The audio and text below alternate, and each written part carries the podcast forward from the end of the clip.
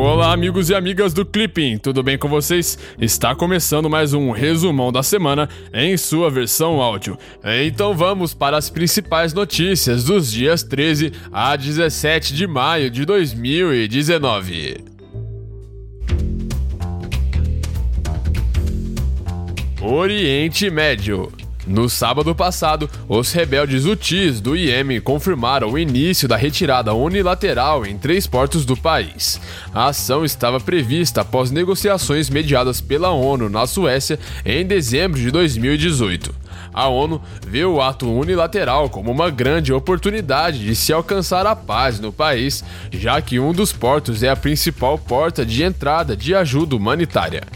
Na segunda-feira, a Arábia Saudita confirmou que dois navios petroleiros de bandeira saudita foram alvos de ataques de sabotagem enquanto navegavam próximo à costa dos Emirados Árabes Unidos. Na terça-feira, duas estações de bombeamento de petróleo foram alvos de um ataque com drones próximo a Riad, na Arábia Saudita. Irã e questão nuclear.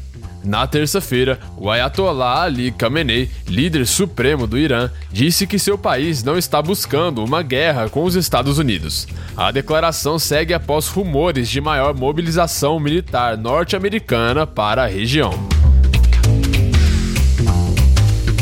Estados Unidos foi divulgada nessa semana uma carta na qual os Estados Unidos advertem a União Europeia em relação a seus planos atuais de defesa. Segundo os norte-americanos, as iniciativas europeias colocam em risco décadas de esforços empreendidos na OTAN.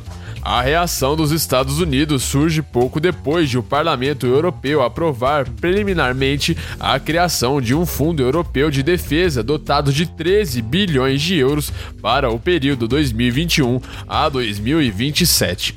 Washington, além disso, se opõe às condições gerais da chamada Cooperação Permanente Estruturada, a PESCO, na sigla em inglês, pelo qual 25 países da União Europeia iniciaram o desenvolvimento de 34 projetos armamentistas. Na terça-feira, o secretário de Estado norte-americano Mike Pompeo visitou a Rússia. Apesar das divergências entre os dois países em diversos temas, como a crise na Ucrânia e na Venezuela, o secretário americano identificou o contra-terrorismo e o combate à proliferação nuclear como duas áreas onde Moscou e Washington podem encontrar um terreno comum. Na quinta-feira, o presidente norte-americano Donald Trump disse esperar que os Estados Unidos não entrem em guerra com o Irã. As tensões entre Estados Unidos e Irã cresceram nos últimos dias, com maiores preocupações sobre um potencial conflito entre os dois países.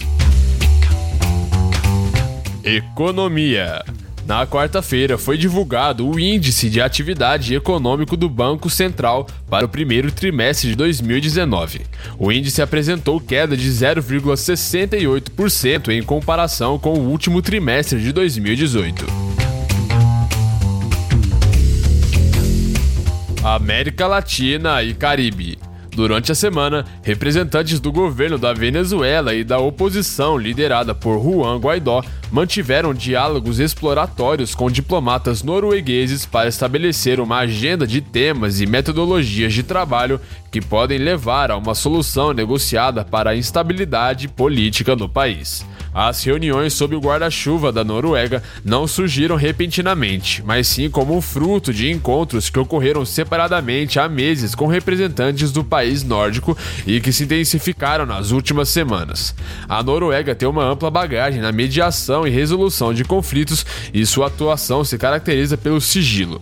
Na quinta-feira, o ministro das Relações Exteriores do Uruguai, Rodolfo Ninnovoa, disse que o país participará de uma missão à Venezuela para encontrar soluções para a crise humanitária. O Uruguai, que faz parte do Grupo Internacional de Contato, o GIC, é visto tanto pelo governo venezuelano quanto pela oposição como o único país neutro na região.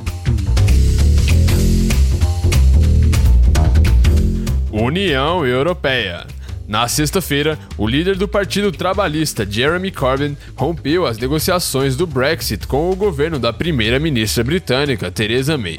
Corbyn ressaltou que os trabalhistas permanecerão contra os termos combinados pela Premier com a União Europeia. a União Europeia havia concordado em ceder mais tempo em decorrência do impasse político britânico.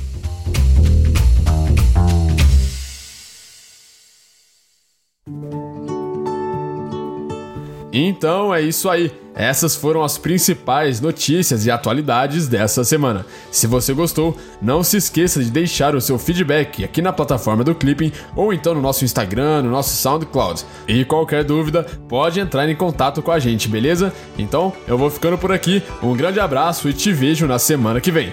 Tchau!